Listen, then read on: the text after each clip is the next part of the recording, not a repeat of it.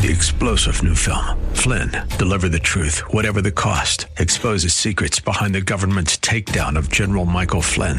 Flynn knew what the intel world had been up to. He ordered the first audit of the use of contractors. This set off alarm bells. He told the truth. He was the most dangerous person for Donald Trump to hire. They had to get rid of Flynn. Flynn, deliver the truth, whatever the cost. Available now. Watch it today. Go to salemnow.com. Salemnow.com. This is the Word to Stand On for Life with Pastor Ron Arbaugh. Word sharper than any two-edged sword. And it cut deep into my heart. The Word to Stand On for Life is a radio ministry of Calvary Chapel in San Antonio. A live call-in show here to help you answer your questions about the Bible and how to apply the Word to your daily life.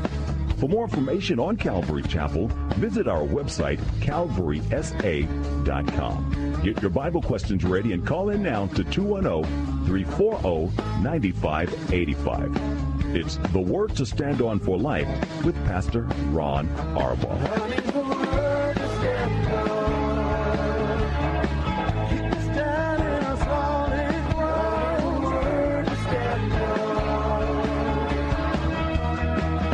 Welcome to the program. Now, I've only done four live programs this week, but this is the final program of the week. You're listening to the Word to Stand On for Life. I'm Pastor Ron Arbaugh from Calvary Chapel in San Antonio, Texas, and we're here to take your phone calls and answer your Bible questions at least for one more day. 340-9585 for your live calls and questions. That's 340-9585. You can also call toll free at 877-630-KSLR. Numerically, that's 630-5757. You can email questions to us by emailing questions at calvarysa.com. You can also send them in via our free Calvary Chapel mobile app. If you're driving in your car, the safest way to call is to use the KSLR free mobile app, and you'll be connected directly to our studio producer. One more time, 340-9585. Well, I'm praying for a great weekend, and of course, all of us are in prayer for those in harm's way in Florida. There's another hurricane right behind that. Uh, obviously, uh, this week we've uh, last night, in fact, we've had a uh, an 8.1 or 8.2 magnitude earthquake uh, in Mexico on the southwest uh, coast. Um, so obviously these are some really difficult times. You know, you don't need to hear this, but on Sunday this past week we talked about the earth groaning. Um, groaning because it's been subjected to frustration. Now what we see and what we're hearing now is the earth groaning, waiting its redemption. I told the church it was not this past Sunday, but the Sunday before. I told the church that that Earth creation is just as excited for our, our return to Jesus and and the release from the frustration. It's as though the Earth knows it was created for something much better. God created everything, and He looked and He said it was very good. And then sin into the world, and all of that changed. And in the meantime, the earth, creation groans, awaiting its renewal as well. Sometimes I think the earth is smarter than a lot of humans. Have a great weekend in church. Pray for the people who are in harm's way, but pray for the people who are near to you. When you go to church this Sunday, open your arms, open your heart, offer your body to God as a living sacrifice, and ask him for some divine appointments, some people who are really hurting, some people who really need to be encouraged. Don't be shy. Don't wait for people to come to you. Take that step of faith and let the Lord use you to be an answer for somebody else's pain. I promise you when you respond to the Lord's leading like that, your pain will seem a thing of only memory. Let God use you this weekend. Somebody might get saved as a result. For us here at Calvary Chapel tonight, uh, Friday night Bible study, we're in Acts chapter 3. Uh, the beggar getting healed at the, ba- at the gate beautiful. We're going to do the first 12 verses tonight. It's, it's a very, very fun study for me to do because it's about faith. It's about God showing off and picking sometimes the least likely objects to show off to and through. And that's what we're going to talk about tonight. Uh, this Sunday, we're going to uh, um, also be in Romans chapter 8. I'm going to do uh, Romans 8:28, um, actually verses 24 through 28. But it's a verse that we all know by heart, and we know that in all things God works together for the good of those who love Him and who are called according to His purpose. That's basically going to be my entire study uh, this Sunday. Remember, wherever you go to church, let the Lord speak to you, but let him use you as well. It will change everything. 340-9585 for your live calls and questions. Here is a question that came in. Uh, and on these, uh, a couple of these, I don't have any names, so they're quiet. But this one is from, um, uh, it says, Pastor Ron, is it too late to attend the women's luncheon tomorrow? I went to the church website and it says to register at church. Is it possible to call somebody to register. And then she says, thank you. It's not too late to attend. It, it, if you can call, uh, uh, I'll give you um, Annette. She's handling the uh, registrations. You can call 658-8337. Uh, I think she's going to be here for a little bit longer. Uh, and uh, you are more than welcome to to register for the ladies' luncheon. It begins at 10.30 tomorrow from 10.30 till about 2.30. dress is whatever you feel comfortable dressing in, whether it's dressing up or dressing down or somewhere in between, we just want you to go. We just want you to go. Paula will be sharing her testimony, and it's not too late. So call the church office. We'll be here for a little bit longer. You can also come to church tonight here at Calvary Chapel, San Antonio. There will be a, a table outside that says uh, Women's Luncheon Sign Up, and that you can do that. Uh, and uh, I'm also told that they will be accepting registrations uh, here at the event itself. So tomorrow at 10:30, we want to make it easy, not difficult. The cost is $20. If you really want to come and you don't have $20, tell him that Pastor Ron told you on the radio that you could be his guest and show up. So we would love to have you. Paula uh, is uh, really been working through this testimony. She's a little nervous, as she told you on the program yesterday, but uh, she's excited about what the Lord is going to do. Uh, we don't have a whole bunch of room left, so if you are not registered please come tonight or call and get registered. Uh, Annette, I know, will be here to take care of those registrations. So thank you very much. And Paula, I know you're listening. I will be praying for you for sure. Here is a question from Lewis from email. Um, he says, in Genesis 1, God tells Adam, Behold, I've given you every plant yielding seed that is on the face of all the earth, and every tree with seed in its fruit. You shall have them for food. Uh, then he says, uh, then hundreds of years later, Genesis 9, after the flood, God tells Noah and his sons, every moving thing that lives shall be food for you. And as I gave you the green plants, I give you everything. Does this mean that between the time of Adam and Eve until after the flood, mankind was not to eat meat? Were people just vegetarians? I'm sure those who destroy or who disobeyed God uh, ate meat anyway, but they were not supposed to. I thought meat was part of men's diet as soon as Adam and Eve were kicked out of the garden, and sin and death entered the world. Um, Lewis, we don't have the, the, the, specific detail on the timing, but but obviously uh, it was after the fall in Genesis chapter three that that man began to eat meat. By the way, it was then that that animals became carnivorous as well. Um, um, in God's perfect creation, uh, it will be a renewed creation in the millennial. A lamb will lay with a lion. Uh, the little boy will play with his hole or with his hand at the hole of an asp. So the idea is it will be like it once was in the Garden of Eden.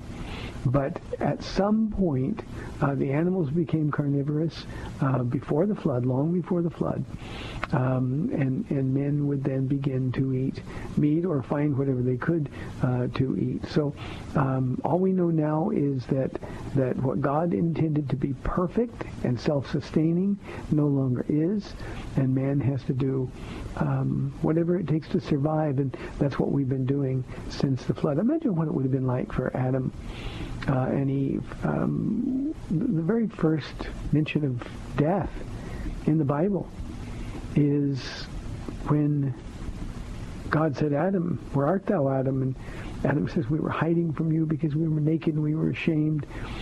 And um, God made them. The next time we see them, they were covered in animal skins. That means for the very first time, death entered God's perfect creation. Can you imagine? Now, spiritual death began with the sin of Adam.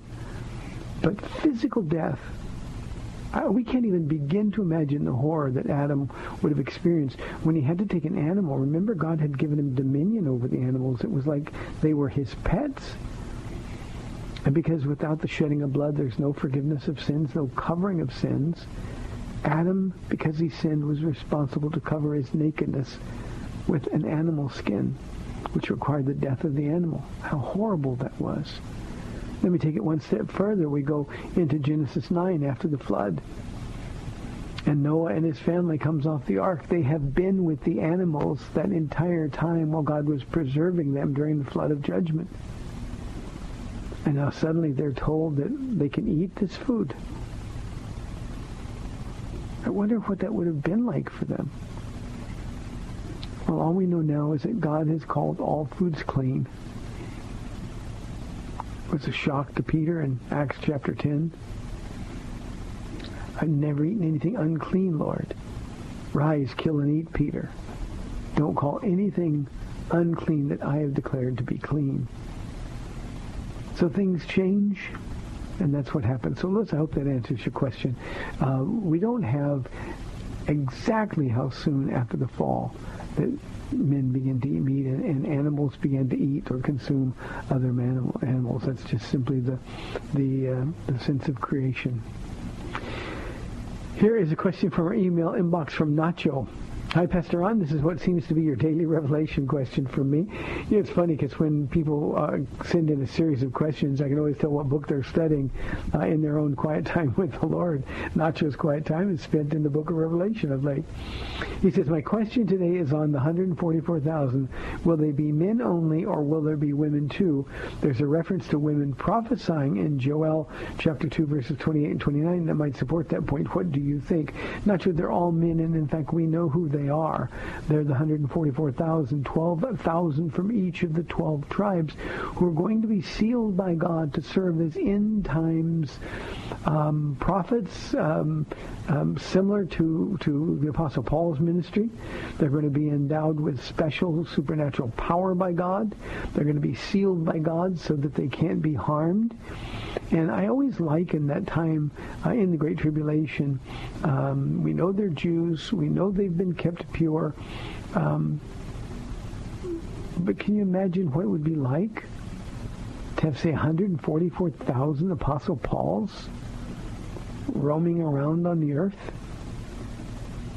That's why it's going to be the greatest revival in the history of history during that last seven-year period of time on earth.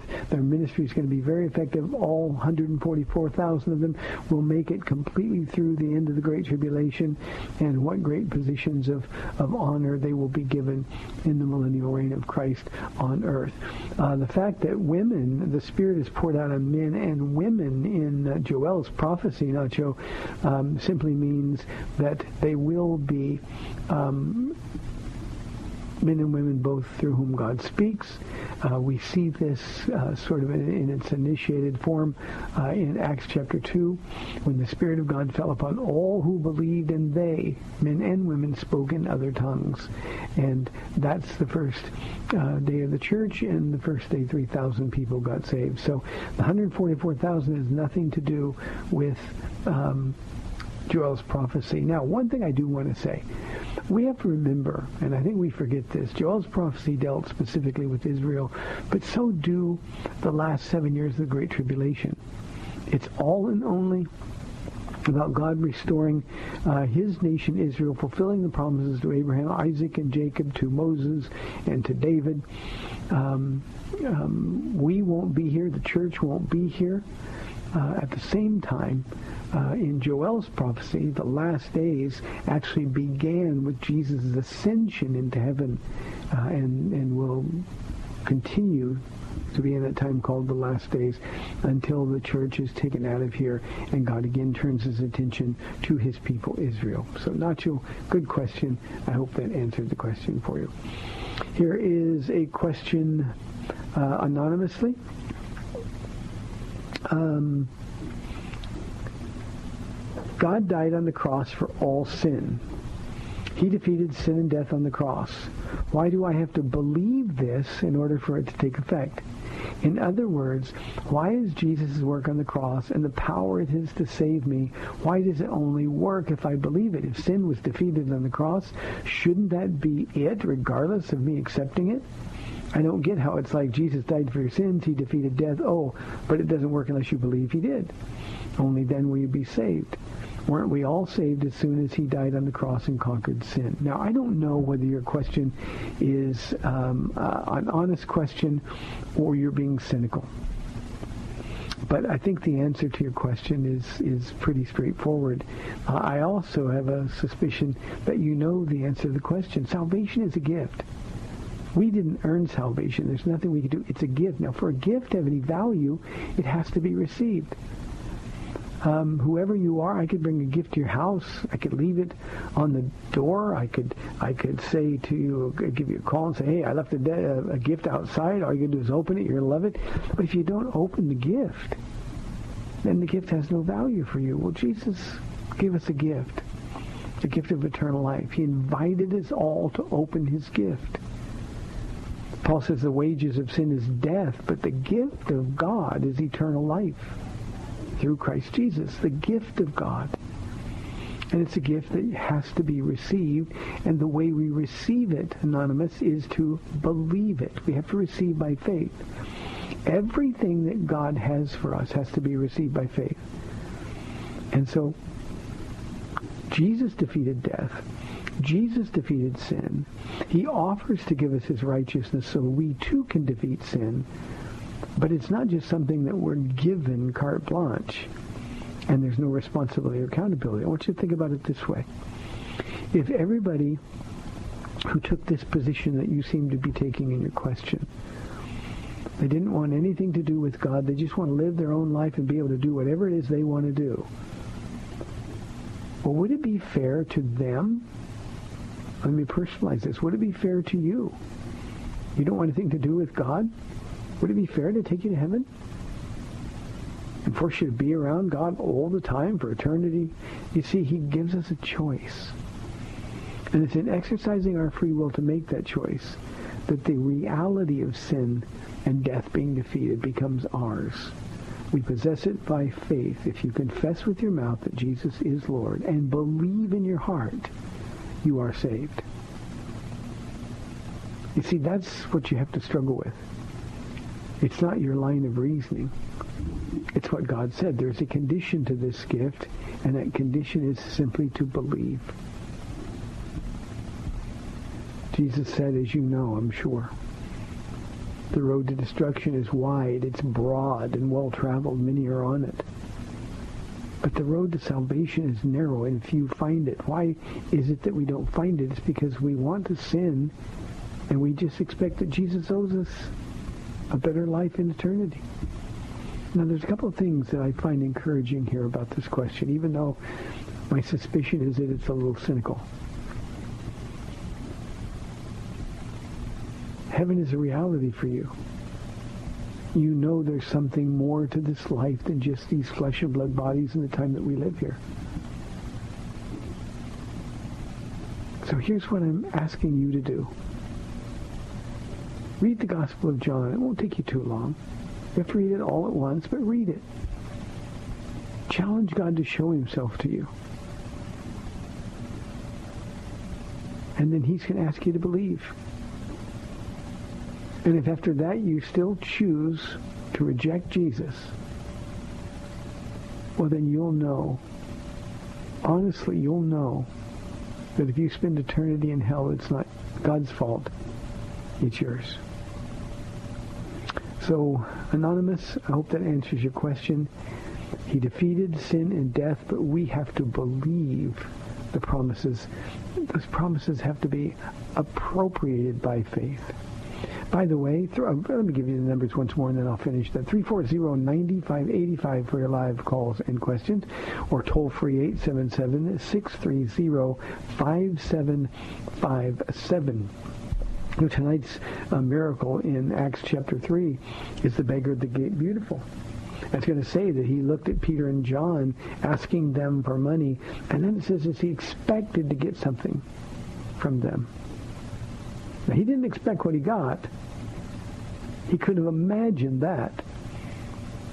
But not only is salvation a gift that has to be received by faith, everything that God gives us and asks us to do has to be received by faith. Hebrews 11 says, without faith, it's impossible to please God. So we want to be pleasing to him. How are we pleasing? By faith. We walk by sight. And that's displeasing to God. We walk by faith. And that pleases the Lord. So whatever you're dealing with, whatever monsters there are going on in your lives, I challenge you to believe. Look at the facts. I challenge you to believe and watch what God will do. For those of you who are believers, certainly the largest part of this audience, I challenge you very simply to use the gifts that God has given you by faith receive everything he has for you by faith and watch and see how your life will change.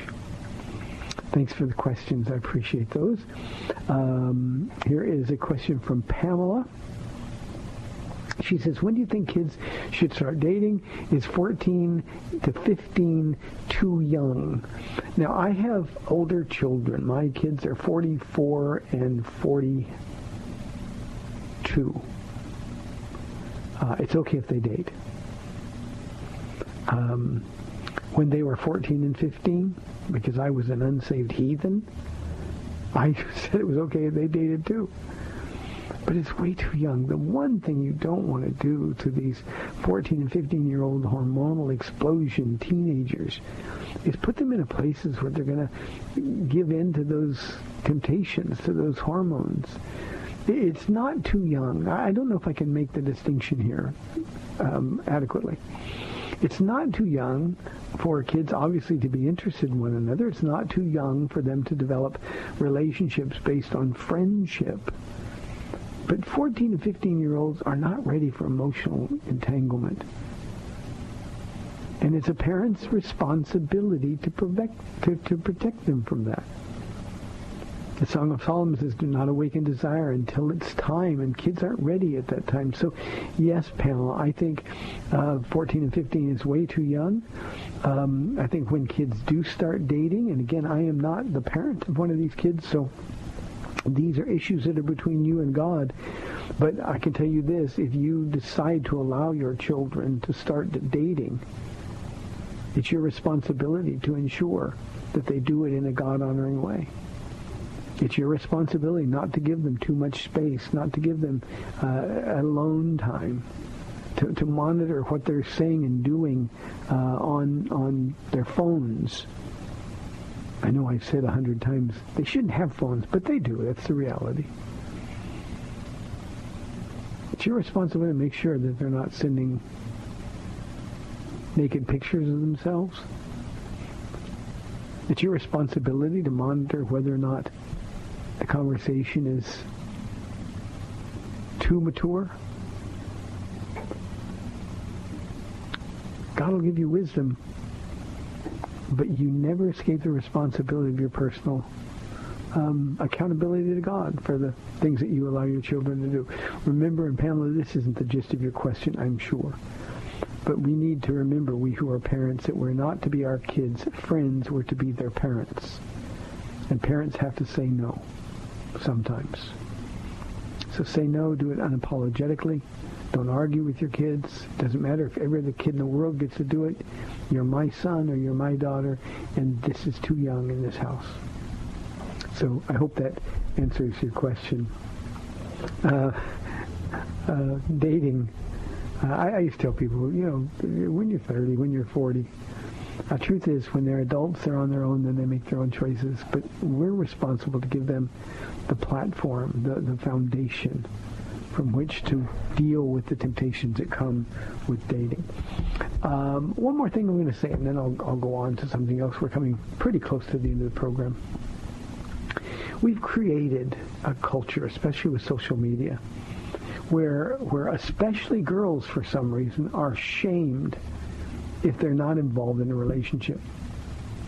Honestly, I've seen 10-year-old girls feeling rejected because they don't have a boyfriend yet. Shame on us for allowing that. Please limit your children's exposure to social media. I'm telling you, we've given these kids ticking time bombs with these telephones. Moms and dads, you have to be diligent. 340-9585 for your live calls and questions. We're inside one minute, so I have time for another question now.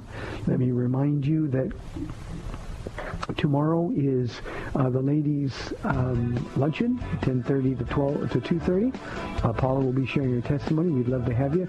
You'll be served a great meal. Two chefs, David and Kenyatta Jones, will be doing the cooking. And last year, everybody loved it. You'll love it. There'll be plenty of dessert to eat, and believe me, the Lord will visit. Hey, you've been listening to the Word to Stand On for Life. 30 minutes into the program. We've got 30 minutes left in the week. We will be back in two minutes.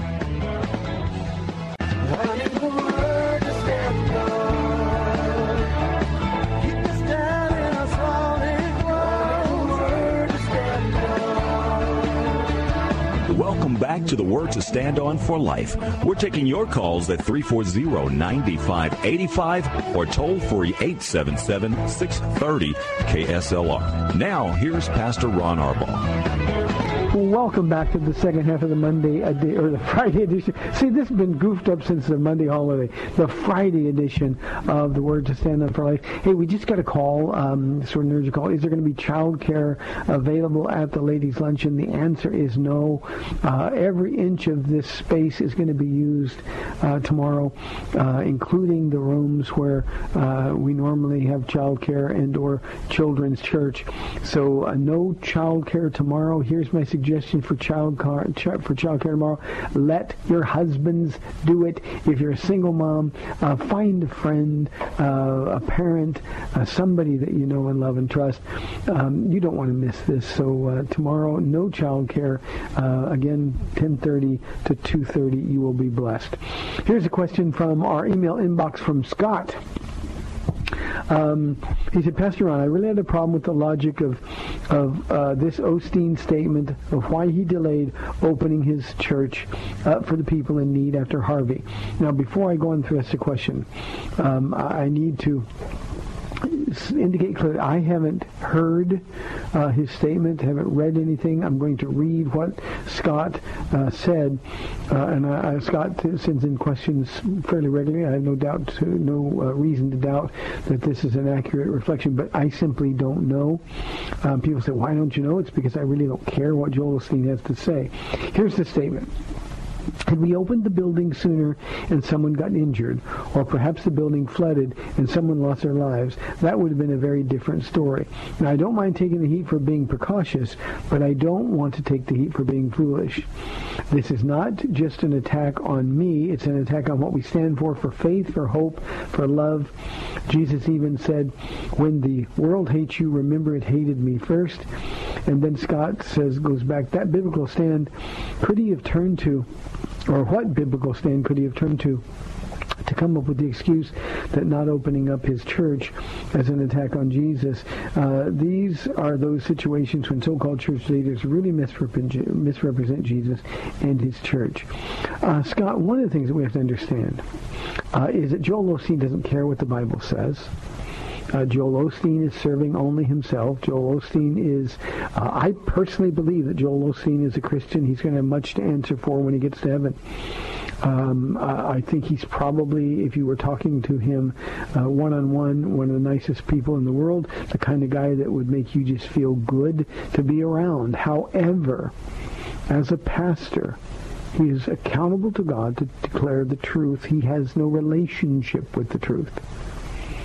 And so it doesn't matter how he twists the scriptures. What he did and the, the light that he was put in by not helping the people in need during the hurricane was a horrendous decision, one I know that he and his PR people regret deeply. And now they're just trying to dig themselves out of the PR mess that was made. Uh, the one thing that really, really disturbs me about, about what you represented as a statement, Scott, is that he said, um, uh, Jesus said, remember the world hates you. Um, remember it hated me first. And to make that... Um, distinction uh, as though he is some persecuted um, victim uh, is is deeply deeply offensive so uh, he he just didn't care uh, he doesn't care what the Bible says he doesn't care uh, deeply about the souls of the people that he is preaching to the people that that uh, come to his church every week and it is really really a tragic thing when tragedies happen we who are Christians ought to be first to be there for help. So uh, I can't defend Joel Osteen. I'm not even going to try to. Um, um, nor can I really get into his head. I, I think he was more concerned about that uh, hugely expensive building than he was about the souls of the people that were out there. So that's the best I can do, Scott. Let's go to Priscilla on line one. Priscilla, thanks for calling. You're on the air. Um, uh, Brother Ron, uh, I really thank uh, you for you know being on the radio and giving us such good advice. But I have uh, a little problem. Uh, my husband is on Medicaid. He's got Alzheimer's and is in a nursing home and uh, he, uh, I had to get, um, you know, through the advisor from the Medicaid people to get a quality income trust. And so all his money, you know, like Social Security and all that goes into this fund and I pay the nursing home and, you know, everything else. Um, what, you know, what I needed advice on was that, um, they, you know, I, I called them and asked uh, them if I could tithe on this, uh, you know, money that goes into this trust, and they said no. And so I'm in a predicament, you know, we've always um, tithe our money to our church, and right now I just don't know what to do. Yeah, Priscilla, uh, I, can make this pretty easy for you, and I hope I hope this really comforts your heart. Um, you know, in, in your situation, you can give God uh, the best you've got. You can you can you can be used to pray. Uh, you can be used as a source of comfort and encouragement to other people. But God doesn't need your money. He understands these things. So you're not ripping God off. or You're not stealing from God. You're in a situation with a very limited income. That income is is is been directed um, to, to, take care of your husband, uh, which is the most God-honoring thing that you can do. And, and you know, it's money that you paid into uh, Social Security.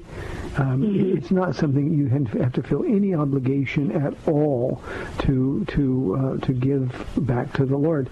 Uh, give to the Lord other ways. It's not just your money He's interested in. He wants your heart. He wants your time as much as you can, right. as much as you can provide. And and you, you're giving time. You're taking care of your husband. You're doing the honorable thing. So this isn't about money. And Priscilla, I don't know where you go to church. I don't want you to tell me. But if you're at one of those churches that tells you that you're stealing from God if you aren't tithing. You're in a church that isn't healthy, a church that isn't te- teaching the truth of Scripture. Um, we give to God simply because we want to, because we love Him, and we give with a cheerful heart. We don't give reluctantly or under compulsion. And when churches misrepresent God in this concept of tithing, um, um, people are getting hurt, and people like you, whose heart is right before the Lord, people like you are, are, are then become targets for the enemy's condemnation to feel guilty because you're not giving. You're doing plenty. If you get money over and above what is dedicated to His uh, care, um, then not tithing. Don't don't look at it like I have to give a tenth. Instead, uh, give to the Lord what He puts on your heart to, to give, and do it joyfully. It's, it's sort of like the widow's mite She gave the two little tiny pieces of, of offering, just just pennies. And Jesus said she gave more than all of the others combined because she gave everything that she had.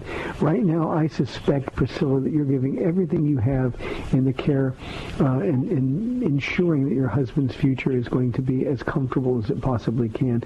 I'm so sorry for your husband. I'm sorry for what you're having to deal with. Alzheimer's is a cruel, cruel, cruel thing to deal with. And Priscilla, I'm going to put you on my prayer list and be praying for you, okay? Well, I appreciate that so much, and uh, I just thank you. You know that that relieves me of you know Good. like what you said, self condemn, self condemnation. You know, and Yes. and I thank you. My pleasure. Priscilla, can I ask you uh, what your husband's first name is only so I can be praying for you too? It's Roy.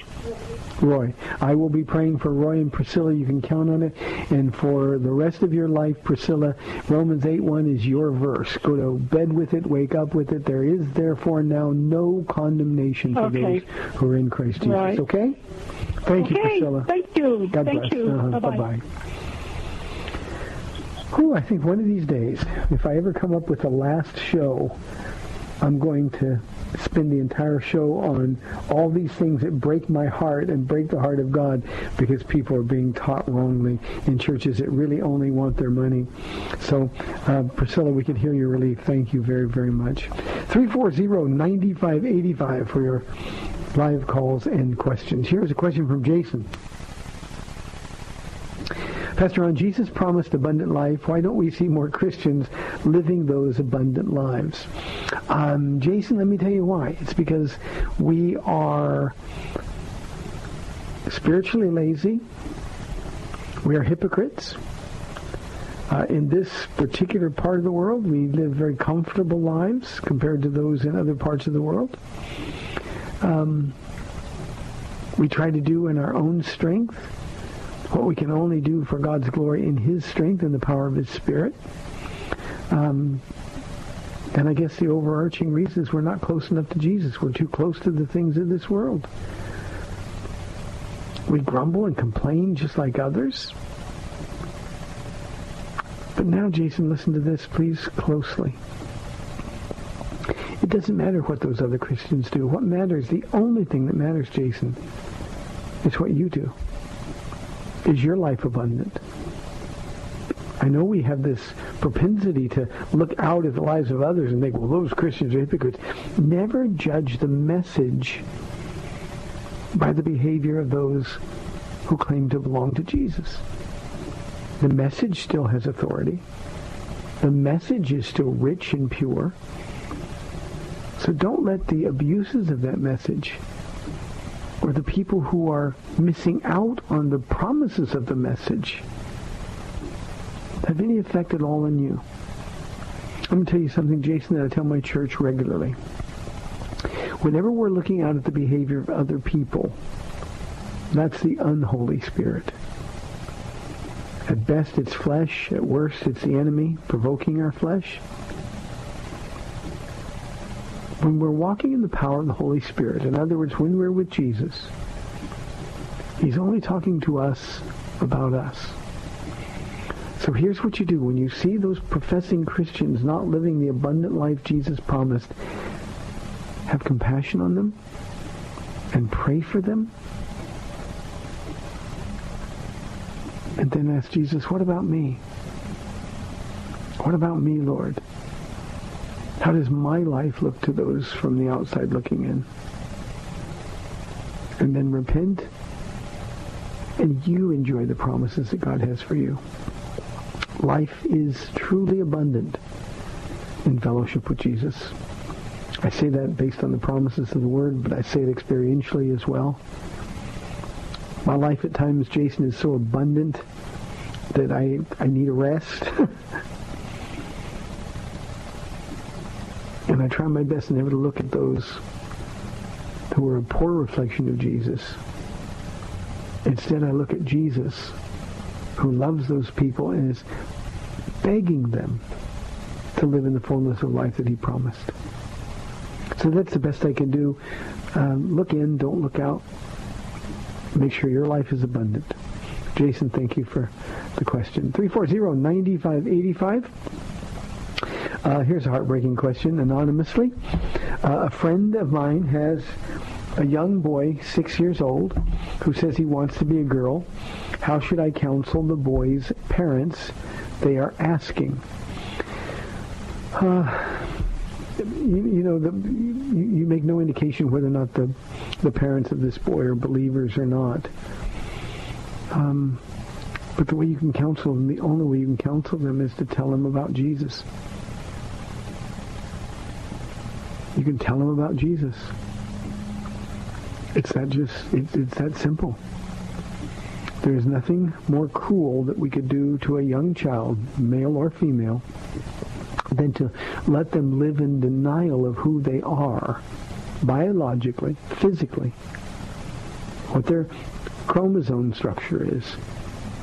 Because what we're doing is we're condemning them to a life of pain. A six-year-old boy or a six-year-old girl, they have no clue about what they want to be. So counsel them in love.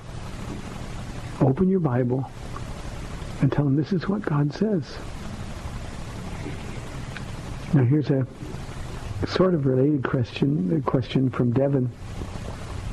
He says, why do Christians, and in parentheses he says, I am one, make such a big deal out of it when a man wants to be a woman or vice versa? I guess the idea of the question, Devin, is, is live and I live. Let them be what they want to be. Well, here's the problem. Whenever we let people do what seems right to them, then we're condemning them to a life of misery, a life of pain, a life of emptiness, a life of sin. And we make a big deal out of it, Devin, because we care about people. When you meet somebody who was a male and became a female, you have to know is there's a lot of pain. Now, they can kid themselves. They can find other people, tell them everything is okay. God, this is the way God made them. God doesn't make any mistakes. All the, the silliness that we hear. But here's what you know. In their heart, in their psyche, there's pain, so much pain.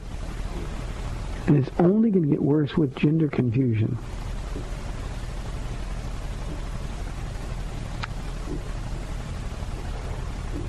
Woman a man who identifies as a woman, let me say it that way, goes through a sex change operation and comes down with prostate cancer because they don't remove the prostate when they make that change. Is that woman a woman or a man? Women can't get prostate prostate cancer. Men can. There's already been incidents of that very thing happening. You see, there's no value in denying who we are. The value is in embracing who God made us to be, accepting the reality, and then showing people that walking with Jesus will fulfill all the emptiness that they once believed was a result of gender confusion. Now, it's not going to be too long in this country before it's illegal to say what I just said, classified as hate speech. That's how upside down this world has become. We who are Christians, remember I say often to you that we have the answers for these people. And the answer is Jesus. It's not about how they feel. It's not even about gender identification. It's nothing more than the need for Jesus. And we've got to keep declaring that. So Anonymous and Devin, we make a big deal about it because it's important. Can you imagine, I said this a moment ago, the tragedy of the six-year-old boy being allowed by the world that we live in to live as a girl. Can you imagine the tragedy? Can you imagine the mental pain and suffering that you're condemning that young boy to for the rest of his life. These are important stands to take in love and with compassion. People need Jesus, and apart from Jesus, everybody's missing out on something. So, Anonymous and Devin, that's the best I can do with that. 340-9585 your live calls and questions. Donna wants to know what translation of the Bible do you recommend? Uh, Don, I don't really recommend any. You know, the, the Bible that I use and have been the most comfortable with over these years is a 1984 uh, edition of the New International Version, the NIV. Uh, I do not like the new NIV translations, especially the 2011 at all, so stay away from that at all costs. But the truth is, for the most part, any translation that you're comfortable with is a good one. And I suggest actually reading from several. Uh, uh, Paula reads to me out of the New King James. That's the Bible that she has currently, and um, I, my Bibles have been King James, um, but but what we teach and study out of is primarily the the 84 NIV. Uh, but with computer Bible programs, you have access to so many different versions. There are times when the Living Bible is perfect. There's a translation called the New Living Translation that's very readable, uh, and it's it's very accurate. That's a, a, a, a recommend a, a, a translation that I can recommend heartily. So there's a lot of them. Um, for the New Testament, I personally believe that the NIV, the 84 NIV, uh, is the best uh, thought-for-thought translation of the the Greek New Testament. Um, it falls way short at times, uh, translating the Hebrew of the Old Testament. Uh, but again, because we have access to so many other versions, um, I actually prefer the New King James or the King James when when studying the Old Testament. So it just is a matter of what you'll read. Donna, the one thing that's the most important is that get one that you're comfortable with and use it. Get one that you're comfortable with and use it. That's really, really important. Thank you for asking. Here's a question from Jerry. We're inside five minutes for the week. My goodness, time flies. Donna says, what? Oh, that's Donna. I just did. Sorry, Donna. This is Jerry. Jerry says, is it okay for Christians to listen to secular music? Of course it is. Of course it is. Now, Jerry, I don't think Christians ought to listen to filth. Uh, a lot of the secular music out there is filth. The language is horrible. I know that because outside my back door, uh, there's a stoplight on on the, the street that we live on. And when they stomp, you get that boom, boom, boom, boom, boom, boom, boom, and you, you hear the, the filthiest language coming from some of the, the, the hip-hop music or rap music. Uh, and I, I don't think a Christian has any reason to listen to that. I don't think personally that's okay. I think it dishonors the Lord. However, secular music, different styles of music, there's nothing wrong with that. Can you imagine somebody saying you can't listen to Beethoven because it's secular music? Or you can't listen to name any of your familiar favorite artists. Of course you can. Music is a gift given to this world by God. So yeah, listen, just be careful what you're listening to and pay attention to how it affects you. But yes, it's okay for Christians to listen to secular music, enjoy it, um, and, and don't let anybody shame you. Don't let anybody make you do guilt. So go ahead and enjoy, Jerry. Robin says, did Jesus die for everyone or just for some? If he died for everyone, does it mean that everyone is going to heaven? Uh, Robin, it's similar to the question that I was asked uh, at the beginning anonymously uh, about him dying and defeating sin. Why isn't everybody going to be saved? Uh, the truth is Jesus died for the sins of the whole world, everyone. Um, his death was effective for all. However, his death is efficacious only for those who receive um, the gift by faith, by believing. So his death was sufficient for all, but only available to those who believe. So he didn't die just for a few. He died for everyone. For God so loved the world the whole world, that he gave his only son, that whosoever believed, whosoever believed, would not perish but would have everlasting life. Life. But again, it doesn't mean that because he died for everyone, everyone's going to heaven. Peter says that God's heart breaks. God is patient, unwilling that any should perish. Isaiah 28 says that judgment is a strange word for God. But remember, we as humans were created in his image. And that means in spite of all of the silliness you hear from those who aren't even Christians, being made in God's image simply means two things. It means, one, that we were made with the capacity to choose where we're going to spend eternity. Just as God chose us, we choose where we're going to spend eternity. The second thing being made in his image means is that we're all going to live forever somewhere. We're all eternal. God is eternal. We too, when we are born in this world, we're eternal. We're going to live somewhere forever and ever. And that's all being made in his image means.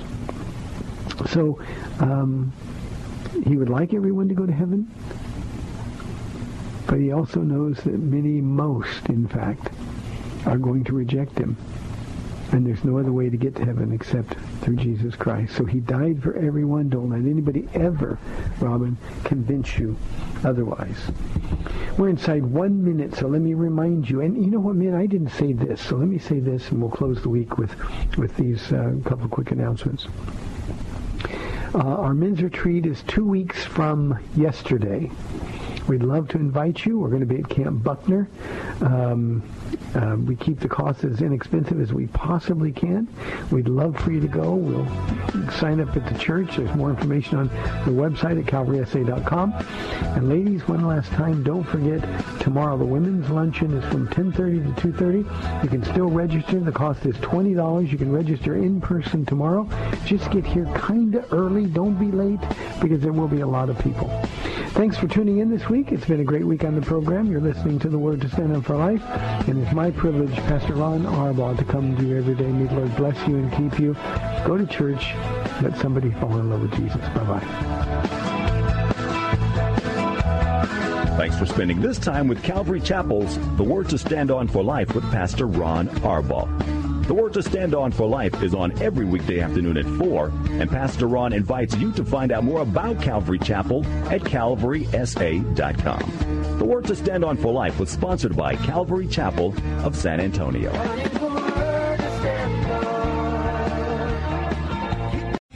Three-star general Michael J. Flynn, head of the Pentagon Intelligence Agency, knew all the government's dirty secrets. He was one of the most respected generals in the military. Flynn knew what the intel world had been up to. He understood its funding. He ordered the first audit of the use of contractors. This set off alarm bells. The explosive new documentary, Flynn, Deliver the Truth, Whatever the Cost, and covers the facts behind this scandal. Flynn told the truth. He was the most dangerous person for Donald Trump to hire. I find out the worst enemy that I'm going to face in my life is right here in America. They took my assessment and they wanted me to change it. And I was like, I'm not changing it. They had to get rid of Flynn. With in depth interviews, archival footage, and never before seen personal records of the man behind the headlines. I just felt like I was drowning. Flynn, deliver the truth, whatever the cost. Available now. Watch it today. Go to salemnow.com. Salemnow.com.